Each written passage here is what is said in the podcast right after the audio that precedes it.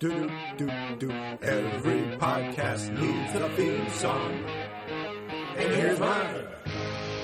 Hi, folks. Thanks for tuning in to Restoring History. I am Mike Kelleher. And on today's show, I'll be talking about how we restored our new master series of Little Nemo prints, and I'll be discussing how we didn't restore our master series of Little Nemo prints. Also, I'll be joined in the studio by comic collector and retailer Mike Murray, illustrator John Cordes, and as always, Heather Bates with the news. But first, this podcast is brought to you by my company, Kellustration Incorporated. Visit us at kellustration.com and check out our Master Series line of high quality art restoration prints. Our first set featuring Little Nemo in Slumberland is available now.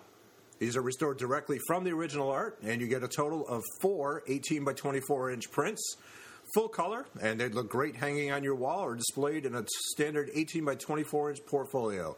New prints are available every couple of months, so visit often at K E L L U S T R A T I O N dot com. That's Kellustration dot com.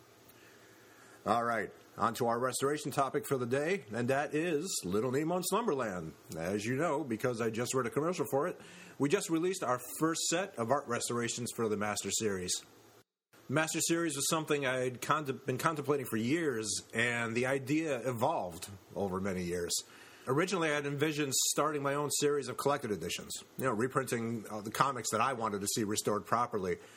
But as the market became more and more flooded with, uh, frankly, inferior restorations, I came to the sad realization that most people don't actually care about comic art. They think that they think that they do, but the problem comes down to a weird fact. Comic fans, especially the ones that grew up before 1990, they didn't understand that the art that they were enjoying wasn't a quality represent, representation of the artwork. I include myself in that group. I had no idea that the printed Steve Ditko and Jack Kirby, uh, John Buscema artwork I was looking at was a poor representation of the art. Lines were missing or incomplete. Details were reduced to uh, indiscernible masses of ink. Well, you know, it's all stuff I've discussed on previous episodes, so I won't waste any time rehashing it. But the point being, the art we saw in the printed comics was a poor representation of the artwork, but it was all we knew. We didn't know any better. So, anyway, with all the low quality collected editions being released, uh, that satiated the average reader. I know that the vast majority of the readers wouldn't be interested in spending another 50 to $100 per book for material they already have. That doesn't mean that there is no market for the high quality restorations. I know there are people out there that would that, that would shell out the money for it. But I also I know the amount of time and money needed to create the level of quality that I envisioned uh, couldn't be recouped in today's market by the small audience that that really cares about the story and the art. So we bandied about the idea of jumping on the bandwagon and producing the scan and print editions of old comics. Uh, you know, where just they scan a book, maybe clean it up a little bit, and then just print it. But you can call it pride or you can call it egotism. We don't want to be that company. You know, we spent years struggling to become the top comic restoration company in the world, and we don't want to throw it away by producing just another set of run of the mill run of the mill reprints. I knew we had to set our sights on something a little smaller. I had always been a big fan of the old comic strips, and Little Nemo was at the top of that list, and that got the ball rolling. I spent a few years researching not only the availability of the original art and original printings of the strips, but I also researched how they were produced, how the colors were separated, and how they were printed. Originally, I wanted to restore the strips all the way down to the original dot patterns that were used back in 1905. I found books about the process, including a couple books so rare that I had to get copies of them through special collections in museums. And using this information, I started working on restoring the dot patterns and textures. The old color separation process, which is attributed to a man uh, named Benjamin Day, and used not only dots but, but textures also to produce varying percentages of color. Some people still refer to those little colored patterns as Ben Day dots after literally hundreds of hours of work, I'm, I'm, I'm talking literally, I spent months and months working on this stuff.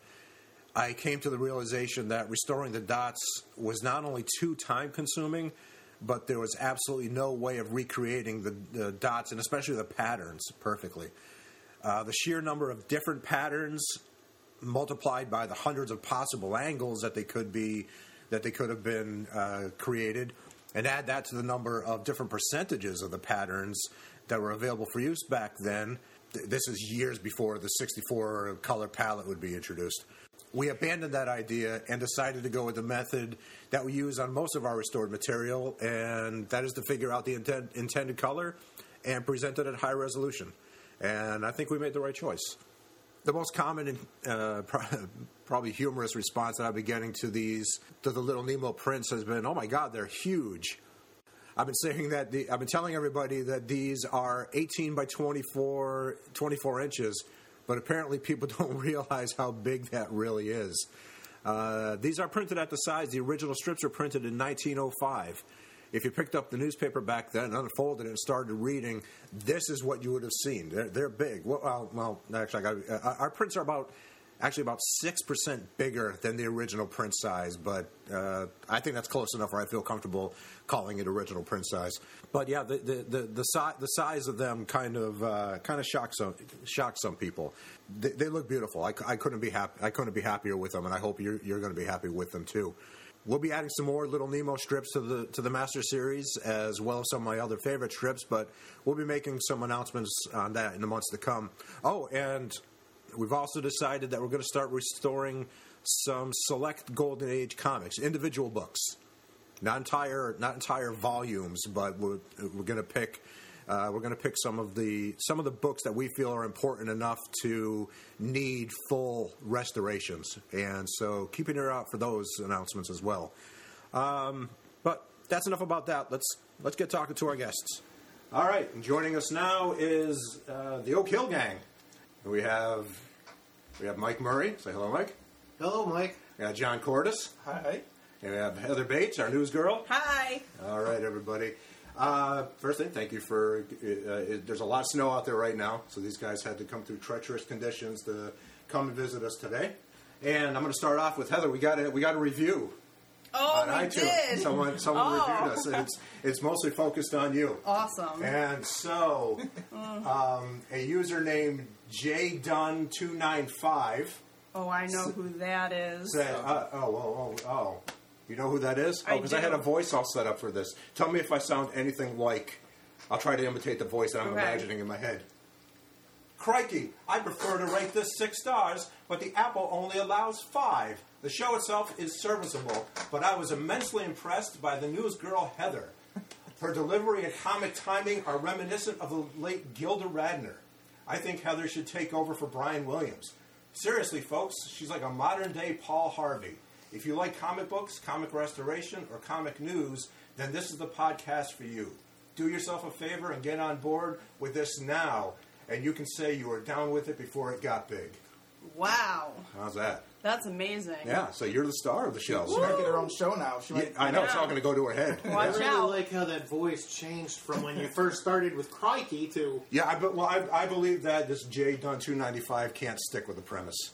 That's Uh, fair enough. Yeah, so that, I think that's how uh, that's how that would. So big news this week in terms of uh, things that excite me is you guys just saw I got my uh, the Little Nemo prints already. They've been sent out to people. I don't think uh, most people have gotten them in the mail yet because they were just uh, they were just shipped out late last week, and I'm very excited. What are your thoughts? I'll start with you, John. What do They you look think? pretty strong. I like them. I mean, the detail was uh, pretty on point. Good, good. Thank you. Mike, what do you think? I was pretty impressed. Good.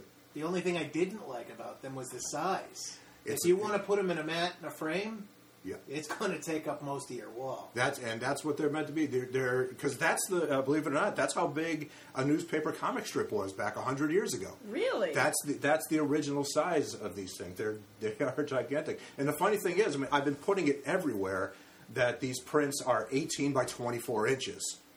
And the one person that I know that received them, our, our buddy out in Burbank, he looked at them and he received it. His first comment was, "Wow, they're big." I'm like, "Well, yeah." For some reason, people don't seem to understand 18 by 24 inches is a giant piece of paper. Well, the thing is, is you're talking about 18 by 24 prints. Yes. And and when you say prints, eh, a comic book fan is, is thinking, you know, 5 by 7, 10 and a half by 11, the things you can pick up at a show at a table. Yep. You're talking about movie posters. I'm talking about the actual right, exactly the actual printed size. I don't people realize uh, you know, when, when I'm showing this on the, which I, th- I think people really need to see need to see this in person. Uh oh. I'll edit that out. Um, yeah, I mean, you know, they are, you know, they are huge. But ima- imagine that. I mean, 100 and, 105 years ago, when someone was sitting down reading the newspapers and they're reading Little Nemo, you know, they got. A, grab one right here so you people on the radio can see what I'm talking about. It's it's giant. It's big. It's uh, it's a newspaper, of course. You know, folded over, probably over, folded over again. But these things were these things were immense. And of course, they were just meant to be read and then thrown away. Or Well, keeping in mind too that you know when they were printed back then, they had to be blown up that big so that you could see what you were looking at.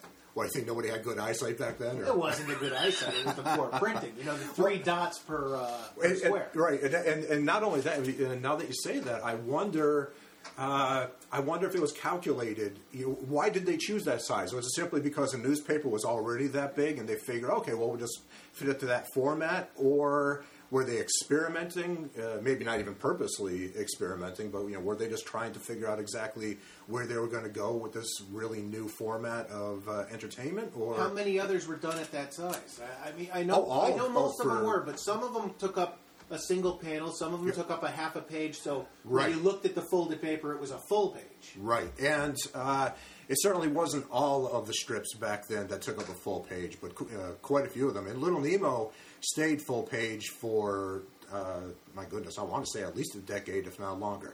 Okay. So you know, it was, uh, yeah, and and some of the original Little Nemo sheets that we got, they had some smaller uh, where you can get like two, two or three cartoons on one on one page. But there was a lot of a lot of them that had that were just the full page uh, like that.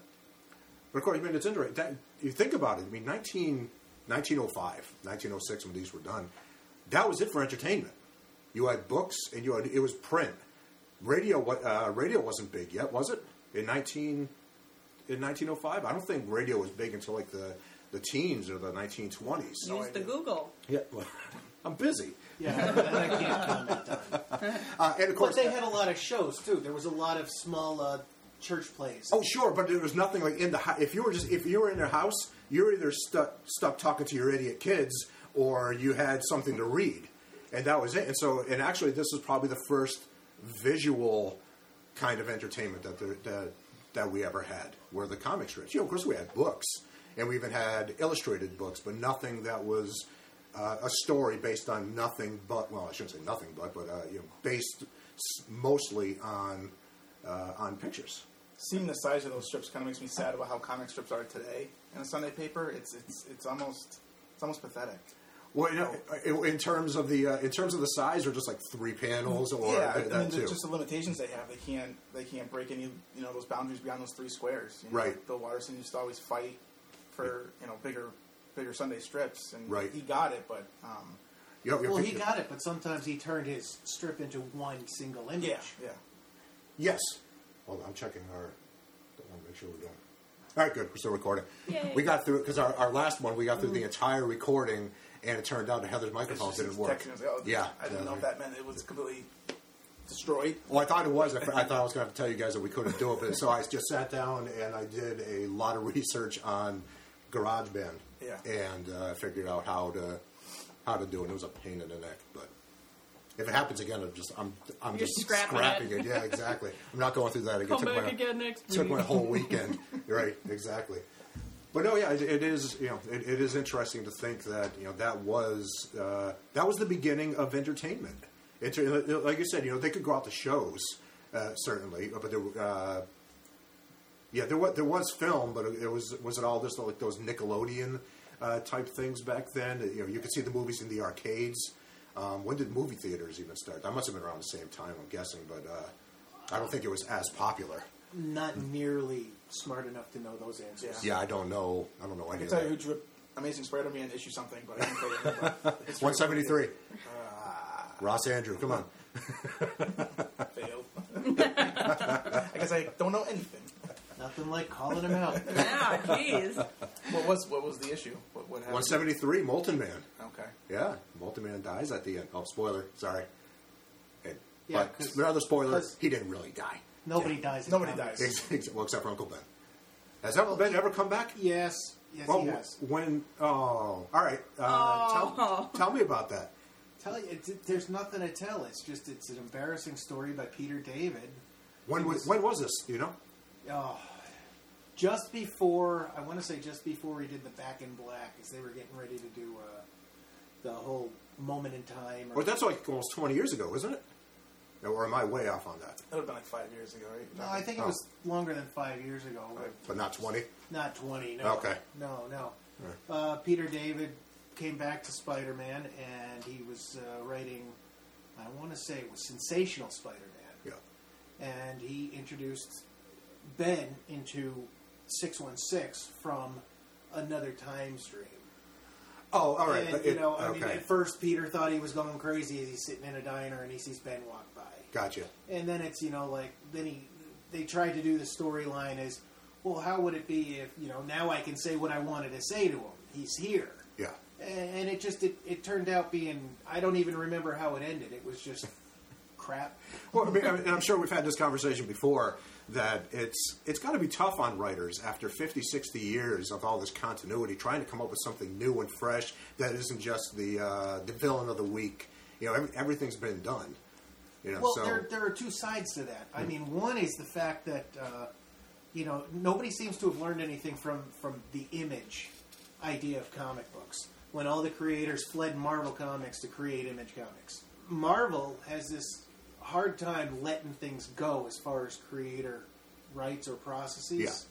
which is why we're not seeing any creative processes in comic books anymore. Nobody wants to put anything out there. You're getting straightforward villain of the week stories in Marvel comic books, and anything that these creators have to actually tell you, you're going to find out in you know Image and Vertigo with their books like Trees or Sex or Sex Criminals, Yeah. or any of the others where they they have free reign to do what they want and be creative. right. So there's there's no new blood in comics. You know, sure there are great authors and writers, but there's they're they're they're not sharing the stories they Right, to tell. but when you're talking about uh, uh, something like Image, where you can have a creator-owned book, and they're not even part of a universe. When you're talking about Marvel and DC, where everything that you do automatically has to fit into this uh, universe that's already been created, you know, there's uh, you know, obviously going to be some limitations uh, to it. And uh, I had heard that a lot of a lot of the reasons why we don't see a lot of new characters for Marvel is because of the whole creators' rights, where Marvel doesn't want to, uh, you know, Share. pony up for Yeah. for you know any new characters. Well, not only that, even if they even if they tell you up front they don't want to share. What was the last character you really saw? Deadpool. The last new one, Cable? Yeah, I was just I was going to say Cable, right, Cable and Deadpool both came from Lo- Rob Liefeld, right. and and now he's you know he's doing Marvel comics for the money, but he's creating somewhere else. Is Yeah. that that guy? It is that guy. That guy. Yes. I know that guy. You know, but I mean, and, and again, that was that was the '90s. That was the late '80s and early '90s. Right. You know, and so we've had nothing since then, or nothing worth anything since then. Well, I don't As- know if it's as- uh, worth anything. As, as, uh, it, it- just even back, what was it, uh, 15 years ago when they started the Ultimate Universe? Yeah. You know, and I think that, and I thought that was a good idea. Well, uh, oh, let me let me go back and uh, correct myself there, because at first I didn't think it was a good idea, but I did end up enjoying it. I thought loved it was I did right, ex- right, exactly. When it, when they first announced it, I'm like, oh, this it just shows that they're just completely out of ideas and they're going to start for, you know start over. And it turned out that it was uh, it was a good thing. I, re- I really enjoyed uh, uh, enjoyed a lot of it, but. What are we going to do? Like every fifty years, just start over, just start over Well, I again. I gonna don't say, know. If, uh, if you thought that was a bad idea and ended up enjoying it, you must really be soiling yourself over the news of Secret Wars. Well, I don't read comics anymore, though, so I do, it means absolutely nothing to me. We think, you know, every once in a while, I'll pick up a book, you know, see if there's something that I'm working on, or you know, uh, I'll get a trade just because. uh, Well, and I actually think the, the the most recent trade that I bought was Planet Hulk. In terms of Marvel, I'm I- sorry. yeah. I, right, and, I- and I was, and, and I, di- I didn't hate it, but it was, it was, it, it didn't make me want to go out and buy more. Well, Planet Hulk was a big disappointment to me on a, on a marketing standpoint. Because, I mean, here you've got, you know, uh, and I'm sorry, I'm going to say that wrong. I'm going to I'm going to retract that. Planet Hulk worked for what it was. Okay. World War Hulk is what disappointed me and let me down. Ah, Because you've got a, a pissing mad Hulk coming back to Earth, and he makes this challenge: "I'm going to hold you people responsible." Not one person died. you know, oh, yeah, there's no drama involved. yeah. You know, there's nothing to get behind. There's nothing to. Are they like- being too safe? Do you think? I, I think they're being safe. I think they're uh, not wanting to offend. I think you know they got rid of the comics code. They're they're self evaluating. They're self policing themselves. Yeah. They should they should be willing to, you know. I mean they're they're they're doing Jason Aaron's Men of Wrath. Yeah. They're doing uh, they're doing some nice books that that are more adult oriented. Right. Now, but you know, you know, just going back a, a minute to uh, you know, you're talking about you know, no one died in that in that Hulk story, and of course, when we were growing up, um, you know, during the you know 70s and 80s, it was very rare to see a death in comics. Uh, not just the superheroes, but I mean, even uh, even like on the side, like someone accidentally being killed because of a fight between anybody, Superman and Bizarro. It Or, was uh, rare, but but, but, yeah, they weren't afraid to show collateral damage. well, they, right, right. You knew people got hurt. You knew people died. You know, But that's what I was once, right, once in a the, uh, while, you saw it, it actually touched us, like when when um, Captain Stacy was in that rubble. Right, right. But um, I would have hoped that once they started, uh, once they got rid of the Comics Code Authority, uh, I, w- I wish we could have seen a lot more of the. Collateral damage. Yeah, you you know, uh, for uh, as silly- as this may sound, see a little bit of realism, you know, in, in terms of what's uh, you know what goes on in the real world. I mean, like you know, like you said, there's going to be a lot more than just buildings coming down when the Hulk throws a thing into a building. You know, that- Right. and you know, that- Somebody's on a floor somewhere. right. You, you know, and, you're going to have images like 9/11 where people are jumping out of windows. Right, exactly. And it's funny. I mean, think of how many giant battles in comics there were that really would have resulted in a uh, Hiroshima type destruction throughout. I mean, New York, sh- New York should not be standing. They should have. Uh, in reality, they would have abandoned New York years ago and just built a wall around it and let people fight in there. Uh, Which is why Escape from- Gotham became no man's land. Escape from New York would have been just been just nothing but superheroes in there because there's nothing you can do. What was that? Gotham did what? Gotham did no man's land. Oh, I didn't read that. There was there was a point in uh, Batman's history where Gotham City became so bad and so embattled that they the government blew up the bridges and made it illegal to. But see, and that and that brings you kind of back to you know what do you do with the storyline because um, in a world with Batman and Superman, why is anybody bothering to do anything wrong? You know, never mind Gotham getting so bad. I mean, if it's under Batman's protection, you know, even condense Bat, even condense the entire Batman mythos into a realistic timeline of let's say ten years for the 75, 80 years that he's actually been around. Um, you know, say that's ten years. You'd think at some point people would say, you know what? There's a town. Th- 17 miles that way. I'm going to go over there and run my shady business and let Batman just sit around and just rule over Blüdhaven. this. Yeah. I was- Is that still around the New 52 or did they get rid of that? no, I think that's still around. Still I around? think. I think. Stupid New 52. oh, thank you. And actually, they're rebooting Yeah. New Fifty Two as Yeah. well. What are, what are they doing exactly? Like, what are they? They're not going. I can't tell you exactly. From what I understand, both Marvel and DC are giving up on history completely. And, and they're giving up on the idea of a shared universe, and they're giving up on everything. And they're they're supposedly now they're going into this time frame where they're they're saying we're going to write good stories, and I, I hope that works for them because that's something they've they've been missing for a long time. And th- this is DC. And DC as well. DC as well. The new Fifty Two is it's ending. Yeah, but it, uh, is it? Po- but is it possible if, if you're going to start having all these stories and all these characters with no continuities, you're just setting yourself up for failure a few years down the road when inevitably all of these characters start. I mean, that, that's how. That's why we needed Crisis on Infinite Earths because at the beginning, Superman and Batman didn't live together To me, in you the same. either uh, you have it or you don't. You Right, yeah, right, ways. ex- exactly. It has to be one of the one or the other, for better or for worse. It has to be. Well, I'm going to say that Archie survived for this long doing it. See, and as far uh, uh, I don't remember who I was having this. It might have been with you. So if, if, if I'm rehashing this, just go along with it because no one else knows we talked about it. Um, you know, Ar- Archie's in a different kind of. Uh, I kind of look at Archie kind of like The Simpsons, where continuity is fun and okay, but I don't expect it. You know, I- if, if the Simpsons, you know, kind of, if, if the Simpsons just decide to forget about, if one day they just decided there is no Grandpa Simpson, I get it. That, that- that's fine. That's just, that's just the way it is. I will, I will accept it. But I can't do the same thing for the Marvel universe. Um, Archie, I can though. You know, Archie. I, anything that happened in the Archie universe, I can kind of just say, all right. I get it. It, it. There's no real continuity to this uh, to this universe, and so I just buy it. All right. Well, then, if if I gave props for you calling John out earlier, I got to ask, how do you become so impassioned about Marvel's continuity if you're not even reading the books anymore?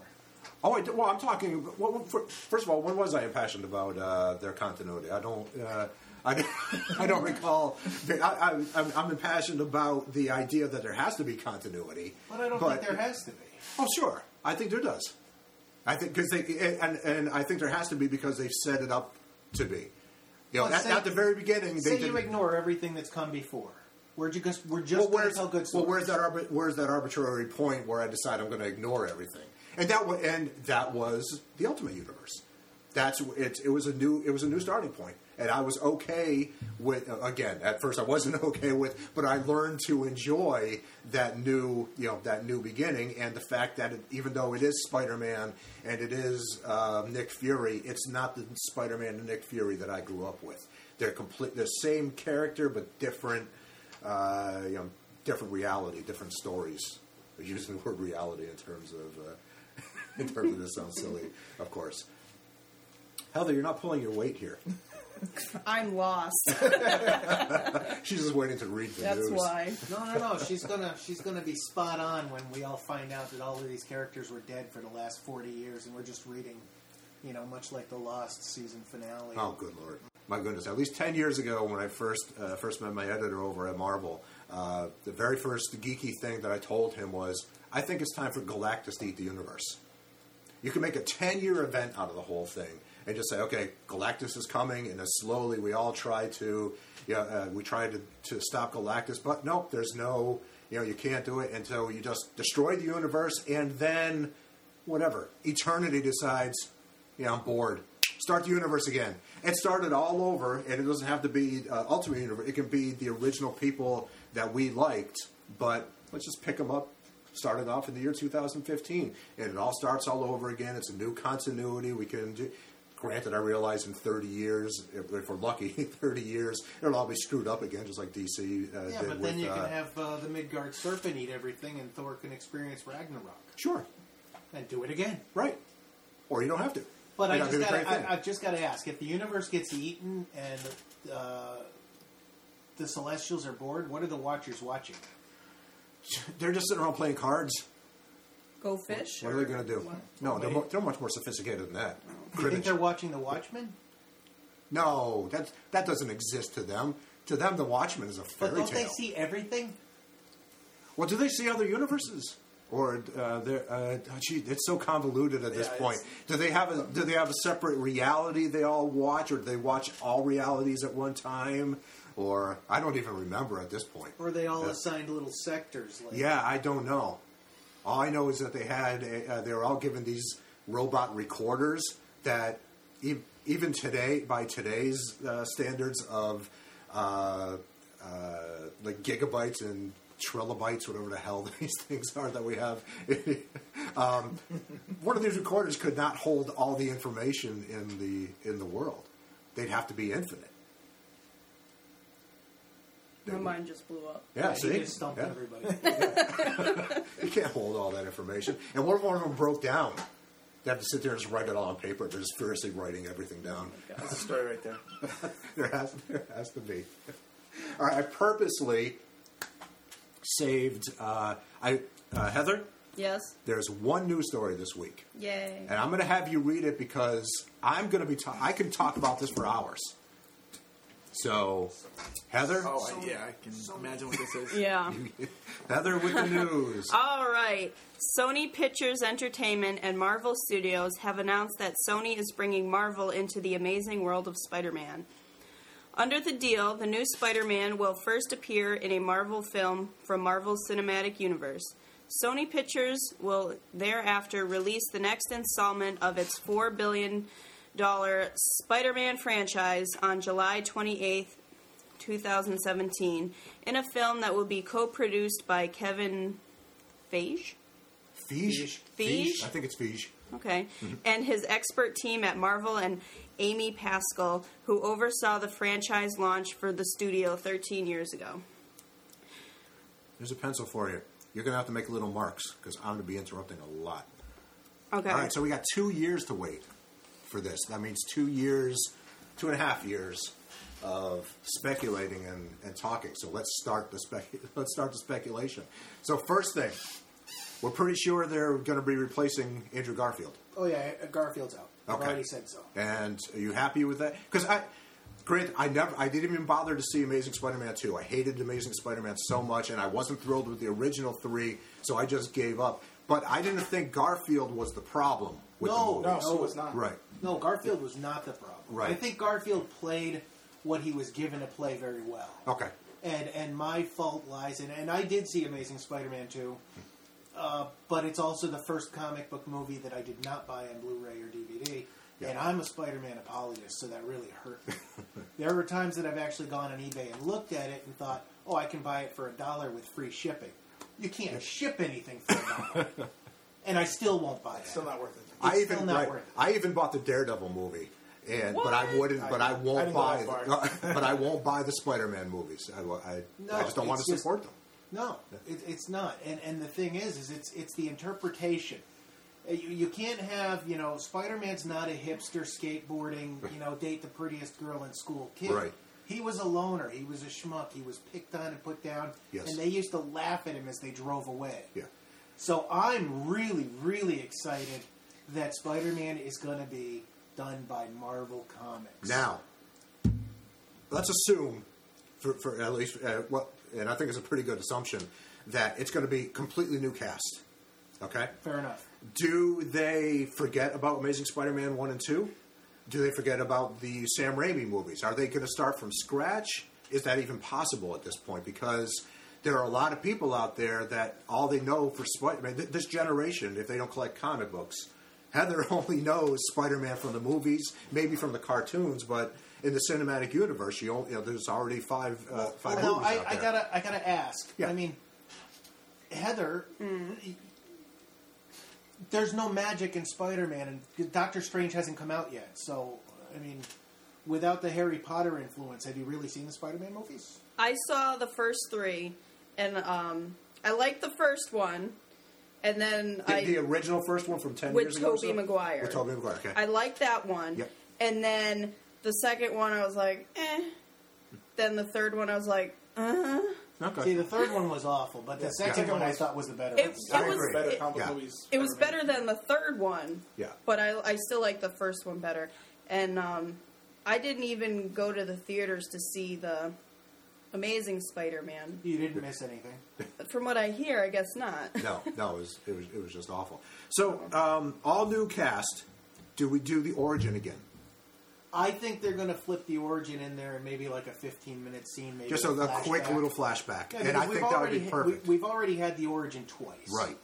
And and the other thing is, is from what I understand, and maybe it's further down in the news story, we're not going to see the introduction of Spider-Man. Spider-Man's going to make an appearance in Captain America, Right. Civil He's War. already Civil gonna, War. They're going to establish him before the Spider-Man movie. Correct. So that's you know, so I mean, for him to be there for Civil War Yeah. means that he's already been around at this point. Right. But I've heard that he's going to be in high school, though. I've heard some talk about. Oh, that. see, I've heard He- rumors of that. Yeah. Yeah, so that's it's another. that's another uh, He interesting can still thing. be in high school, Yeah. but that's that's exactly how it played out in the Ultimate Universe. Mm-hmm. And to be fair, even though Marvel's pulling stories for the movies from the six one six universe, it's the Ultimate Universe that shaped everything. Yep. Vis a vis Nick Fury and Samuel Jackson. Wait, So- what is the 616 universe? That's Six the- the- six one six regular. is the established baseline. because there are different realities and different timelines. Right, ex- right exactly, exactly. Okay. Um, so, uh, ima- so imagine uh, in the Marvel universe, six one six is reality. Everything else is kind of uh, made up. It's like their version of movies. Like Peter. Porker, the Spider Ham. Yeah. Oh. does whatever a spider Now for is. um, Actually, for close. Yeah. this, this Okay. is this, and, and here, here's uh, here, here's a wild prediction. Uh, first of all, oh, this isn't a prediction. This is this is a demand. I want uh, uh, Simmons, J.K. Simmons. Is that the guy? Uh, J- uh, Jameson from there. I want him in the Oh, in the, as. J- as Jameson. If, if anybody else is J. Jonah Jameson, I'm walking out of the theater. You will you'll lose my twelve bucks. He- and that's assuming Jameson even gets into the first film. Oh, how could you not? I- Again, if he's established, he's got. If Spider-Man's already established, I think you. I think it's a given that Jameson's established. if You he's have to. established. But the other thing is, is they've got to figure out how to update Jameson because you've got a uh, an owner and publisher of a m- major metropolitan newspaper. Yeah. And as we know, major metropolitan newspapers don't exist anymore. They're all being bought up by conglomerates. Sure. So you know, I mean, they updated Spider-Man by having Peter not be a photographer and instead doing the uh, the online web design. So you Pun know, intended. Ah. Ah, Web web, design. design. You know, that, that- that's never even popped in. and that's why we keep Heather here. Yeah. One, once every episode, she comes up with something fun. Quick as a whip. Has has the rumor of Miles Morales been squashed? That's well. That's what I'm. And that I haven't heard. my that wild, my wild speculation is that the movie is going to be start with Peter Parker and end with Miles Morales. Well, I'll tell you what. It, Peter Parker's the one who's going to draw the fans into the theaters. Well, right. But Miles Morales, from what I understand, is selling more comics and is a more popular Ex- character. right, exactly. So they have to bring him. They have to bring him in here. So, and I and I think that's the logical way to do it because the fans, like I think the the, the main fan base is they are not going to put up with uh, uh, a non Peter Parker Spider Man right out the gate. But also, like you said, you know, Miles Morales is coming up. In ten years, Miles Morales might be the Spider Man, and certainly if, if he keeps up the way he is, this ge- uh, this generation, the kids that are like ten years old now, Miles Morales will be Spider Man. So I think this is the time for them to. Uh, all right, who wants to, who wants to tell Heather who Miles Morales Who's is? Miles Morales? Well, the rumor is that Miles is going to replace Peter in the Six One Six when they eliminate that. right, and probably so. Miles Morales is the new Spider Man. the next Spider-Man. He The Ultimate yeah. Spider-Man. Yeah. It- so the ultimate Peter Parker died Yes, in battle with the Green Goblin, and I don't know. I can't remember the exact origin of how Miles got spider powers. I don't know that I even know how it happened. I've never read a single book. I've read a few of them, Like, but I, know, I know it wasn't a radiated spider. Like his uncle or like, his uncle was a, was a prowler, I think, in the Ultimate Universe, and he Yeah. stole it and had it, something like that, and he ended up getting bit. But he's got different powers too. He's, He's- like that ghost mode or Yeah, whatever. he's got some different enhanced because of that different Ghost spider. mode. Yeah, And Cool. different powers. Yeah. I don't know, something like that. yeah. I don't know. You're, I'm in as much in the dark as you are, with the exception of I know a little bit Yeah. about what they're talking about. but Basically, when beyond Peter that- died, I stopped reading it. It was yeah. Yeah. I mean, I I, oh, I stopped for a long little before bit. that, but yeah. You know what's sad is is for like four days after that book came out, it was an eighty dollar comic book, and I wouldn't sell it. I wouldn't. It was part of my collection, Yep. and so I, I bought the Ultimate Spider-Man comics for the next two years, and having never read them, and then finally one day decided, I kind of wish I'd sold it when I could have paid for them, you know, because I'm never gonna read it. Right. Yeah. Are they still worth eighty bucks? No, Yeah. It's it's like worth about four. Yeah. Howard the Duck syndrome. Uh, Yeah. until this new uh, movie comes out again. Which one? What? Well, here comes Howard the Duck. Yeah, how I can't. it? I want to see a good. I love Howard. The, the, the, the original Howard the Duck comics and magazines are still some of my favorite comics. I love that. The comics are coming. Well, I, I know that they're making new Howard the Duck comics, but I want to see a good Howard the Duck movie. And uh, I, I realize uh, how uh, ostracized I'm going to be for saying this. I was like 18 or 19 when that Howard the Duck movie came out. I didn't hate it. I, watched it a lot. I right. You know what, though? For the kid. 80s, I didn't hate it either. right? Oh yeah, compared And when to you right. compare it to the Captain America and the Hulk we had Oh, on TV, it was actually good. It was a lot. It was a lot better. You're, uh, the, what what I didn't like. Oh, and I just saw they had a little uh, a motion comic on the internet of Howard the Duck, and I the same thing that I hated with the movie was I don't like their voice. Howard the Duck should have a mean, gravelly, angry kind of voice, and they have him sounding kind of like. Ed Asner. No, No. he should sound like Ed Asner. Oh yes, yeah, uh, actually, yeah, a young Ed Asner from uh, when he was on Mary Tyler Moore. That would be a perfect. You're absolutely right. I never thought of that. That would be a perfect Howard the Duck voice. But no, he sounds he sounds too mild. He's, he, he sounds too tame. I, wa- I want him to be gravelly, cigar smoking, angry. I want him cursing every couple minutes, and Well, not, it I'm can't not be getting James that. Spader because he's Ultron. All right, go. Where'd you stop? Where'd you end off there? Keep going. Okay. Together, they will collaborate on a new direction for the web slinger. Wait, who will? Whoever I said it was. Okay, go ahead.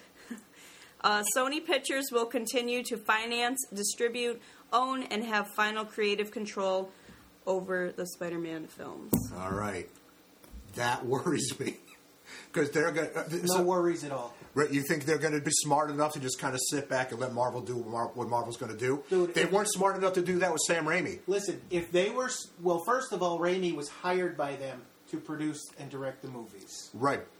This time around, they're recognizing that five movies in, they're they may be putting up dollar signs, but it's only because of inflation. They're not making the secondary sales. They're not re- they're not creating repeat customers. Right. They've come to Marvel and said, "We need you to fix this." They're not willing to give up their licensing rights yet. But you see, uh, every problem, starting with Amazing Spider-Man three, I'm sorry, starting with uh, the original Spider-Man three, and then continue on into Amazing Spider-Man, Amazing Spider-Man two, I've heard people complain that the problem was Sony interfering with the process. There was uh, Sony kept coming in and making them do things they didn't want to do. Such as? Uh, wh- uh, uh, famously, with uh, the original uh, number three, they forced them to include Venom. uh, Venom in there. It was originally just going to be Sandman and uh, or did I hear that they forced them to put Green Goblin in there, or was he originally going to be in there? Uh, I don't remember, but we, but yeah, but certainly Venom was not supposed to be. That was not part of Sam Raimi's uh, idea. And I think even the Hobgoblin was uh, was not. Yeah, I think that was supposed to be you know still stepping up to another movie. Right. So I don't have faith that Sony is going to be intelligent enough to just sit back and let Marvel do it. Now, that I being said, I think I hope Marvel will be smart enough, and I think they will, to say if you're not going to let us do it, go to hell. We're not. We're not going to be part of your garbage. Right. And, So- and, and that's what's happening because I'll tell you what. I think it's common sense to say that Marvel cannot keep hitting them out of the park. They're going to eventually have a, a bomb on their hands. Thor, Thor two. But you know what? That was awful. The Thor movies were good. The I Thor think movies so, too. produced. Do you think Ant Man's going to be good? I'm a little worried about Ant Man. I, I'm worried You know about what? it, but I'm I, I'm I'm, really excited I- I- about it. I'm. Yeah. not worried about Ant Man, and I'll tell you why. Because Ant Man's never been an A character. Ant Man's never carried his own weight. so there's no expectations. Eh, Much like Guardians of the Galaxy. And Guardians of the Galaxy surprised the hell out of everybody. I Yeah. loved it. It was a great movie. Um, yeah. And I think Ant Man's going to do the same thing. I think I think what they they're doing is they've got they know what they're doing right, yeah. and they're doing it right. And with Ant Man, there's no there's not you know it's not like Spider Man. You're not taking a character who's got 75 years or 50 years of history and saying, okay, we got to be true to this, true to this, and true to this. How many Ant Man fans are there? At least eight. At least eight. but how many Ant Man moments are there? Maybe that many. What do you have to live up to? But did the trailer do much for you?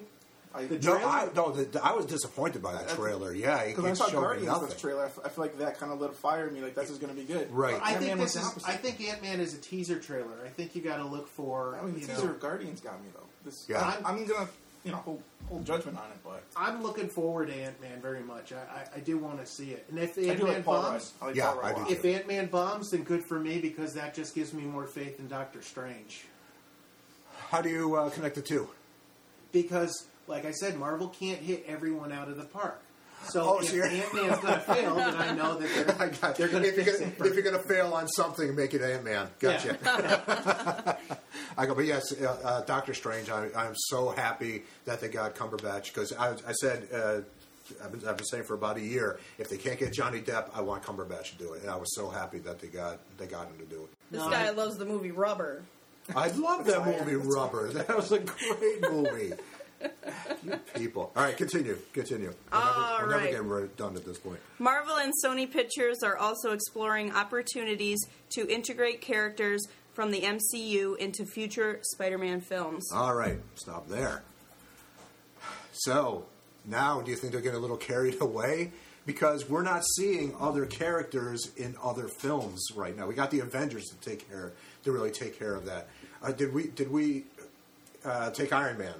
Who have we seen in the Iron Man movies? Did Captain America show up in Iron Man three? I don't think so. Right? Uh, No, but Bruce Banner was in it. Bruce Banner. He showed up for a second. in, end credit, right? Yeah. Okay, well, I don't, I don't count that, but uh, I probably should. But yeah, there's. Uh, I'm a little worried that they're going to go a little overboard with this because, and It here's the says reason. May. What's that? That says May, and what Oh, you've right, got right, what exactly. you've got to remember though is it, it- that's talking about in the future. First, we've got to get past Spider-Man in, Cap, in the Captain America movie, Right. and then we got to get past the first Spider-Man movie. Yeah, but what I'm worried about is Sony. You're assuming you're assuming that this deal is going to go past that. well, right, right. Uh, uh, I'm not. I'm not just, not just assuming. I'm hoping. I want to see Spider-Man continue on this. But what I, I, don't would rather I would rather see it fail. I want to see Sony lose the licensing rights and just have Oh, Marvel own it outright. Period. Then that eliminates your whole first issue. No, no. See, I don't want that because I, I really think this is at least in my, uh, maybe hopefully not my lifetime, but at least in my uh, within the next twenty years, this is the last chance for Spider-Man. If they don't I make, disagree. If they don't make Spider-Man, oh no, well, in terms of my enjoying it, like I said, so far there has not been a Spider-Man film that I enjoyed. This is the last chance for the next twenty years or so, or until whenever Sony's. Uh, I, I don't- But that's what I when does their contract end up? I don't know, I, Yeah. and that's what I mean. When the licensing runs out and Yeah. Marvel gets their characters back, that's what I'm looking for. But I don't want them to lose it by putting out another crappy Spider-Man movie. I want a good Spider. I, I, if they can work in tandem with Sony and make a good movie, I'm all for it. I don't care. I don't care how they make a good movie. I just want to make sure that they do. As far as I see this news story, I see Marvel making the movie. Period. Yes, Sony's going to foot the bill, right. uh, market it, and send it out there. But what I don't want to see is Sony looking at this as, oh my God, um, because uh, you know, Mar- let, us assume Marvel steps in, Spider-Man's doing great. Uh, you know, the movie makes a billion dollars. Secondary, you know, the DVDs, Netflix, they're making hand over you know, money hand over fist. And but I don't want them to say, hey, it's working here. Let's throw Spider-Man in everything. I don't want the universe, the, cinematic universe, to end up like the comic books, where freaking every month you just got all these characters, and, and they start they start kind of uh, getting away from the good stories, and it's all about the marketing now. Well, I don't think he's going to be in everything, but I think it's going to look more like Nick Fury, like Samuel Jackson appeared in what, eight roles. Obviously, and I don't want th- uh, you know, I don't want that either. Nick Fury was great because we understood from the very beginning that he was the central point for the Avengers. We knew it was building up to something. I don't want them just throwing Spider-Man in as the center of the of the universe, and now all of a sudden he has to be everywhere. Well, what That if he's too much. everywhere? But I'll tell Then you what, what I want. I don't want him it- to be everywhere. It would Yeah. be damn cool to have a five-minute scene with with with Spider-Man and Johnny Storm just hanging out talking between adventures. That and, and that's fine. If a little cameo type thing, that that's okay. But I don't want him being uh, an integral part of every single movie that's coming out. I don't think that's going to be the case. And I, in fact, to, to that point, I think I'd be happy. I'd be happy enough with um, uh, Spider-Man just kind of you know swinging into every uh, you know every movie just for just like that.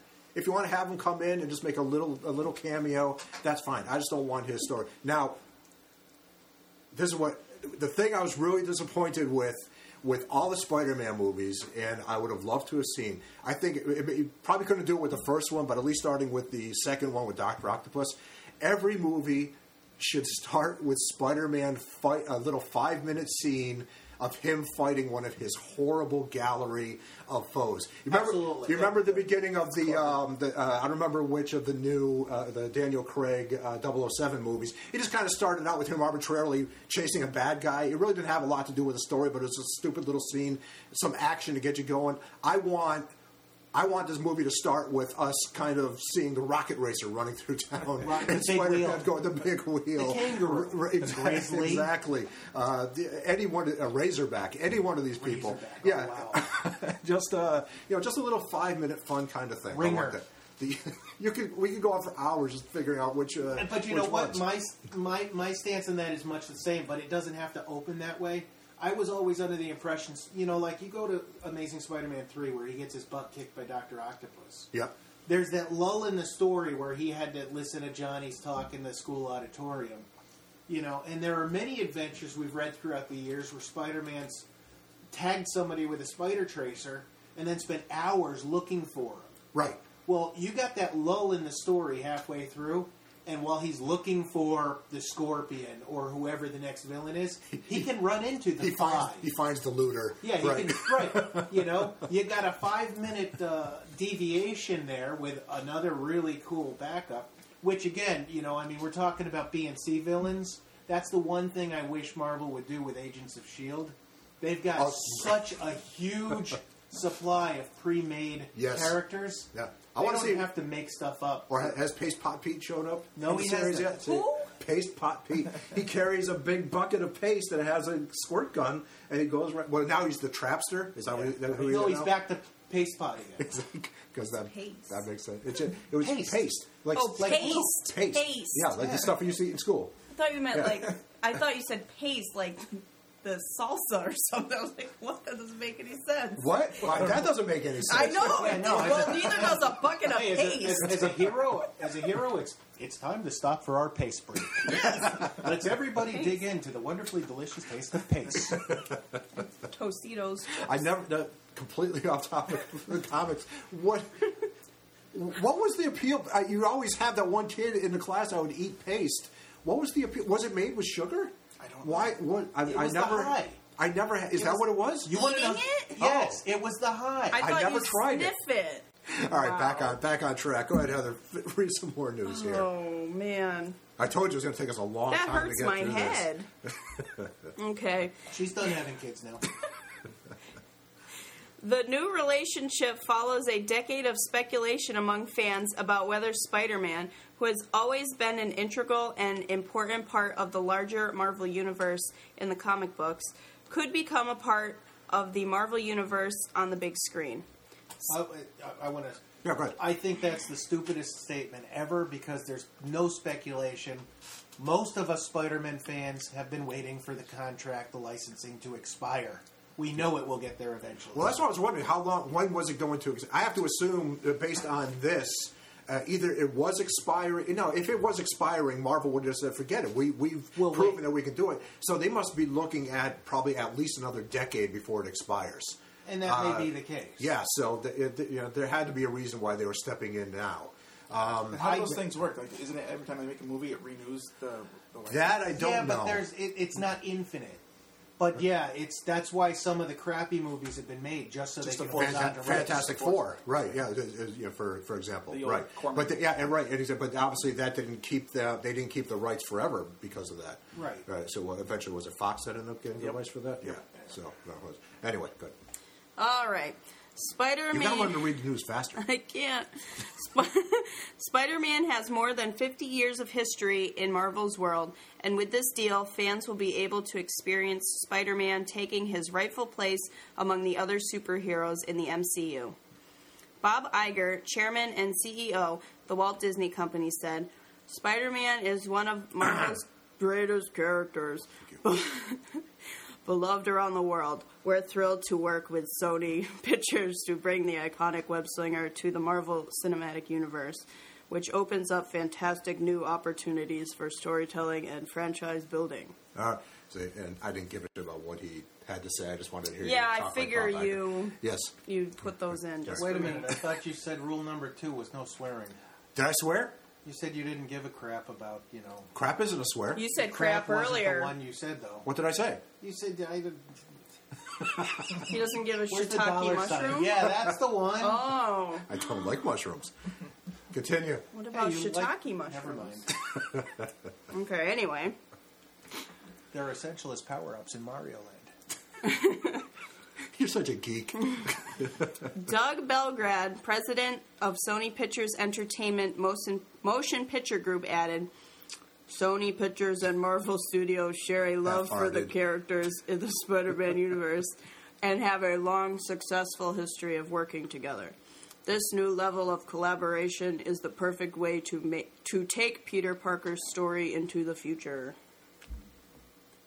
I have nothing, nothing- to add I have that nothing to say about that. You I'm just sorry, put that yeah. stuff in.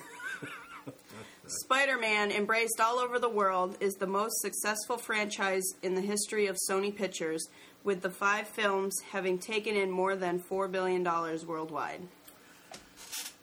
It's a lot of money. And that's yeah, what's and at. it's it's worth you know a little bit uh, a little bit more than one Avengers. So now, so now since we're uh, on the topic of, uh, of movies, another you know, obviously we have a bunch of good Marvel years in front of us. But this year alone, we got Ant Man, we have Avengers two. uh, well, hold, all right, I'll get to that in a second. Hold on. What else do we got this year? There's got to be at least another one, right? Is that is that all that's slated for this year? I'm brain farting right now. Yeah, I can't think of anything. Usually, it's, uh, for some reason, I was thinking it was going to No, be I one think it's two a later year in now. the year. No, I think it's two a year. Two a now. year.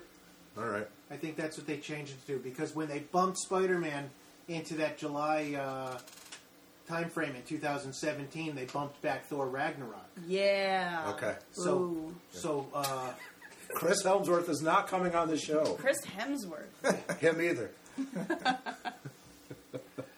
so you know, I mean, I think they're I think their scheduling is two a year now. Okay. Now, X Men. You want to see them join into the uh, into the universe, or okay, but, but or are you okay with the way it is now?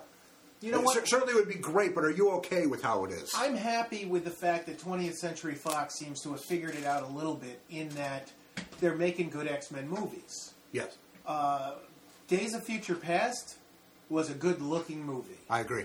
It was a good movie. Yeah, So, you know, they're doing something right. but does it does it need to be part? Uh, the, the fact that it's not part of the MCU um, is I'm okay with it. It's I don't feel it's bad. Spider Man uh, I'm okay with it. suffers because of it. I think Spider Man suffers because of it. I think the Fantastic Four done right could move ahead, but I don't know how this new movie's going to go. You know, we had mentioned last time, me and John, that we're uh, we're surprising we're surprised by the uh, Casting? But no, well, That- never mind that. But I was surprised by the trailer. I watched the trailer with the intention of hating it. Yeah, it was venomous when I Yeah, first right, exactly. I, yeah, I, I watched it just so I could hate it, Yep. and I didn't. Well, Um, the only thing I hated is that, and you know, I don't have a problem with him changing Nick Fury Yeah. because it didn't affect his character. Right. But John and Sue are brother and sister. They're not half siblings or uh, adopted siblings or Well, I don't whatever know how. they're going to do in the I, movie. yeah, well, I have no idea. Well, they could they, they could be siblings. I effing love um, Samuel Jackson as Nick Fury. Absolutely. So, uh, so it, it, but that was that was but it the, depends I on think how they that was it. deliberately designed. Because if you go back to the Ultimates Bryan from Hitch. more than twelve years before the the, the Avengers movies started coming out, that was clearly. Uh, They- Bryan Hitch drew Samuel Jackson in the Right, comics. There's right, right. no doubt about that. But and, uh, to kind of go a little off topic, a little off off track. I always thought that they kind of uh, they kind of missed the boat by not figuring out a way to have Samuel Jackson in the Captain America movie during World War II. The idea of a, of a black sergeant leading the Howling Commandos would have been phenomenal, I and it could have been that, its, yeah. it could have been its own movie. And I mean, we're talking the Marvel. They could have figured out a way that Nick Fury actually is hundred years old or whatever, and he could have served during The World War II. Infinity Formula. Supposedly, he Right, got, yeah. he They had done some of the so same Captain America blood that Right. Captain America had. But but, but, But you know what? They could have done that if they, if they had been smart. Nick Fury would have been a sergeant of his own black unit, which would have been. Uh, no, I want him part of the Howling Commandos. but it would have been historically correct if he were the sergeant of his own black unit. Yep. And when they're captured and thrown in those cells, Oh, so he's thrown into a circumstance of being in charge of the Howling Commandos. Okay, when, that's fine. Yep. when they're captured and thrown into the cells, they're not di- the, the the Nazis weren't differentiating between colors. Yeah. we were either Aryan or we weren't. right. And when Captain America waltzed in there and, and opened it up, and the Howling Commandos came out, if he happened to be the lead man, and they said, "Listen, regardless of your color, you're the sergeant. We're going to respect that." Yeah. That could have been the beginning of something, and we could have seen it right there. Yeah, I think that would have been great. But but uh, bring that back to our Fantastic Four uh, thing. Yeah, I mean, I I do I want that artistic integrity of the orig- originally um, the Fantastic Four. There was a, you know, a white brother and a white sister, um, but it doesn't bug me that they're that they're, it- it'll only bug me if they do something stupid to uh, to for, like like if uh, Johnny Storm or Sue Storm is adopted or so. if they change the dynamic of the family, that's going to bug me. But if they if they go okay, you know what, whatever, Sue Storm's mother is uh, is black or father's black, and you know it's a interracial marriage, and that's why you know there's one black and uh, one white kid. That that's fine. You know, it's all going to boil down to how do they explain it. You know, so if they you know if, so we'll hold judgment for that. Exactly. As long as they keep the. But at the same time, uh, I, I don't trust that they're going to make a good Fantastic Four movie anyway. Now we'll wait. You know, we'll, so we'll hold judgment for that. Yeah. But to get back to your original question, Yep. I think it does hurt the X Men that they're not part of the MCU, in that the stories could be better, which is why we've got a situation where Quicksilver and the Scarlet Witch Oh, right. are Okay. in X Men, Yeah. and in Avengers we've got the twins Wanda and Pietro, Right.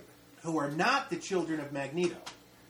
Right. because we are not legally allowed to say in the Avengers that there are mutants So or that's- that they're What are Well, they calling that's- them? Miracles? I think they're calling them miracles or something like that. They're not yeah. mutants anymore. They're miracles. Okay. Yeah, because, because legally, Right. 20th Century Fox owns mutants. Yeah. They own Magneto and Right. the children of Magneto. And it was only because um, uh, Scarlet Witch and Quicksilver are such a big part of the Avengers that they were even allowed to kind of share them. And there was some legal wrangling going on between that, if I remember. and, and, Yeah. and, and I'm curious because uh, that's something that's come up recently. Somebody asked me.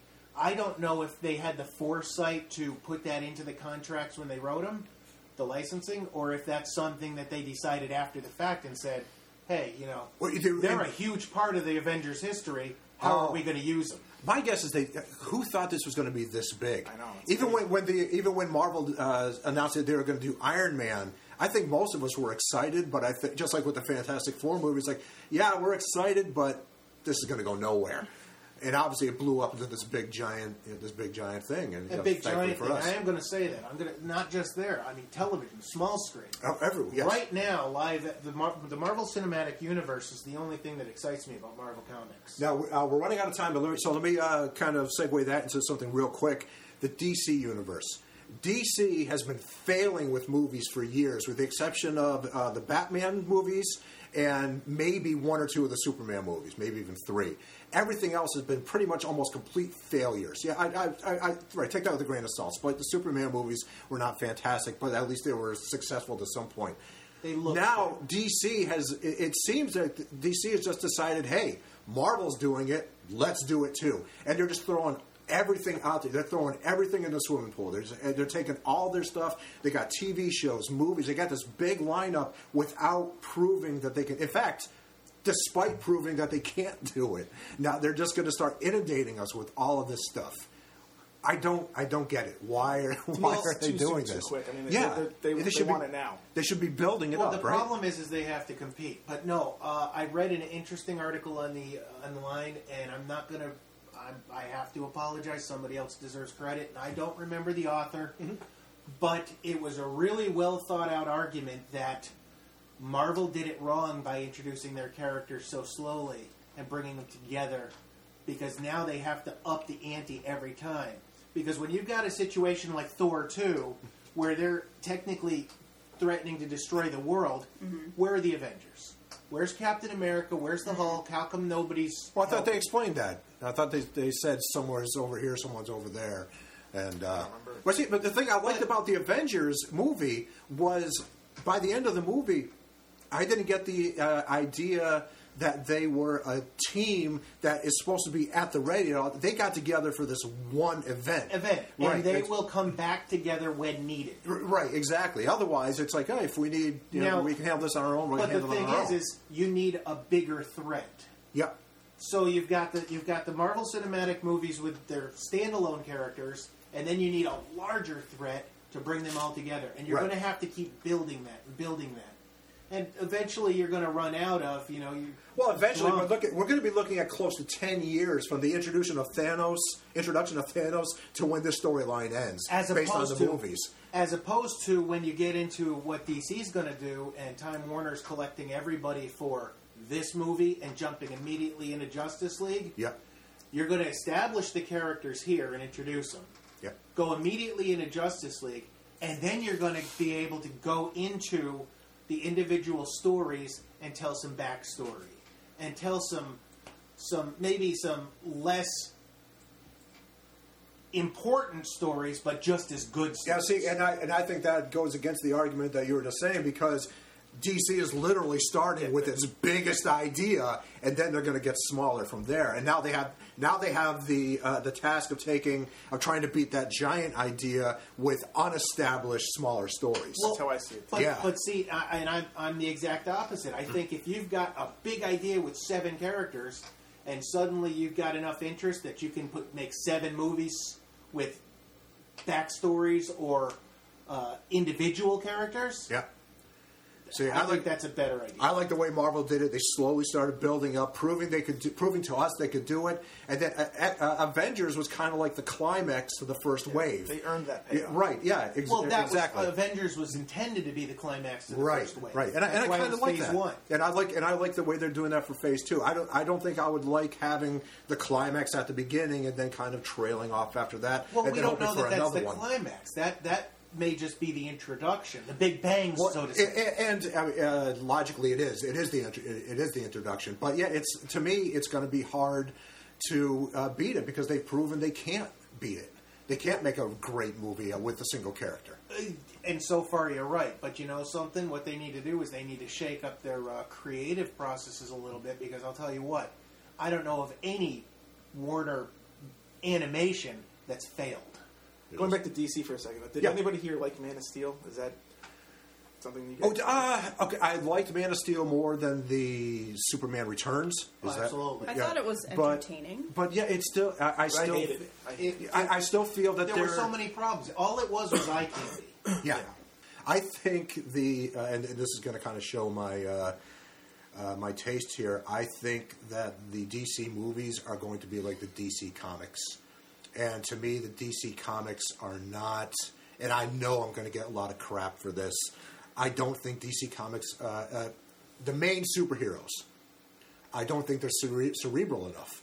I think Mar, you know, Marvel and Marvel isn't, uh, you know, it's not like reading the, you know, it, it's not like taking a science course or anything like that. You know, it's not like you got to be a genius. But I always felt a little more challenged reading Marvel, reading, reading Marvel books. Where DC, I felt were almost kind of geared towards a younger audience, even when they were trying. You know, like I said, and I'm, I'm saying that for the that's the that's a Justice League kind of crowd. I'm not talking like a Swamp Thing. I'm not talking about uh, Constantine or any no of these no other uh, side that's, things. that's right, fair that's a fair assessment right. I hope. I, I'll tell you, uh, what comes to mind just as you say that is I had a, as a child, I had a great, great fondness for the, I don't want to say early Detective Comics, but the ones I remember as a kid. The stuff that Neal Adams was working on and some of those other guys. Yeah. Uh, That's when DC tried. They made a conscious effort to try to make their comics grow grow up a little bit. But you know what I liked is is I remembered liking that as you went through the story, they'd they get to the point where, where it's like, did you pick up on the clues? Have you figured out what Batman's figured out? right. It was a detective. It was like it a was detective, a detective book. story. Right. Yes. and and and I remembered liking that a lot. And it, and the books were dark, and they made you think. Yep. And as I went back and reread some of those in the now recolored and refinished versions collections, I found that they don't hold up because they didn't actually show you the clues in the book. It was stuff that was maybe between the panels that you had to Cut- Right. You had to figure you know, out. and they right. weren't. It wasn't stuff that some of those clues you couldn't figure out on your own without being fed anyhow. Yeah. Uh, you know, if but now we've got these. Noir is very very popular, and if you told me Greg Rucka or uh, Brubaker, like I've been reading Gotham Central a lot lately, Great stuff. and you tell me that they could write a detective comic, oh dude, we could have some great DC comics. I'm sure. I'm sure they could. But again, you know, DC again, uh, you know, as as kind of uh, shown by what they have to do with their universe again. I mean, they they they do what that what I think inevitably ends up happening. They screw up their continuity. They start trying more, you know, more outrageous things, trying to keep people interested, and it eventually just ends up screwing things up. They got to kind of figure out a way to start over again. And Nothing Yeah. makes me. I, I'm just thinking of the new 52 stuff. Nothing makes me more angry about finding out like what stories counted, what stories didn't. It just makes me mad. I, Oh, it's easy. What sells? The only two right, sto- the only two stories that weren't But affected by New Fifty Two were Green Lantern, which was Geoff Johns at the time, and Batman. And Yeah, Batman then- started new with Capullo and um, Scott Snyder. It's wildly successful, and that is going to carry over. yeah, Batman there's is stuff that happened in those books, but some of the way that it happened, like the characters that were in there, are no longer the same now. Just the, the periphery characters. Uh, like who? Batman Well- and Green Lantern essentially didn't change at all. well, they say- Everything they else say, changed. They say Blackest Night still counts, right? yes. Um, fight, fight, Blackest, fight. Blackest Night You're still funny. counts. Blackest Night still counts in the Green Lantern mythos. As far as Justice League goes, Blackest Night didn't count because Justice League wasn't around for that. Didn't count. I mean, I stop. All right, guys, stop. take, take it outside. take it outside. All right, we got. It. We need to wrap this up anyway. So, Se- Heather, did you officially finish your news? I did not. Go ahead. Pretty much. Go ahead. And finish it off. I'm Heather Bates, and it is what it is. Thank you, Heather. Michael, thank you so much for joining us. John, same for you. Heather, you're here anyway, Yeah, so uh, you, you, you don't need my thanks.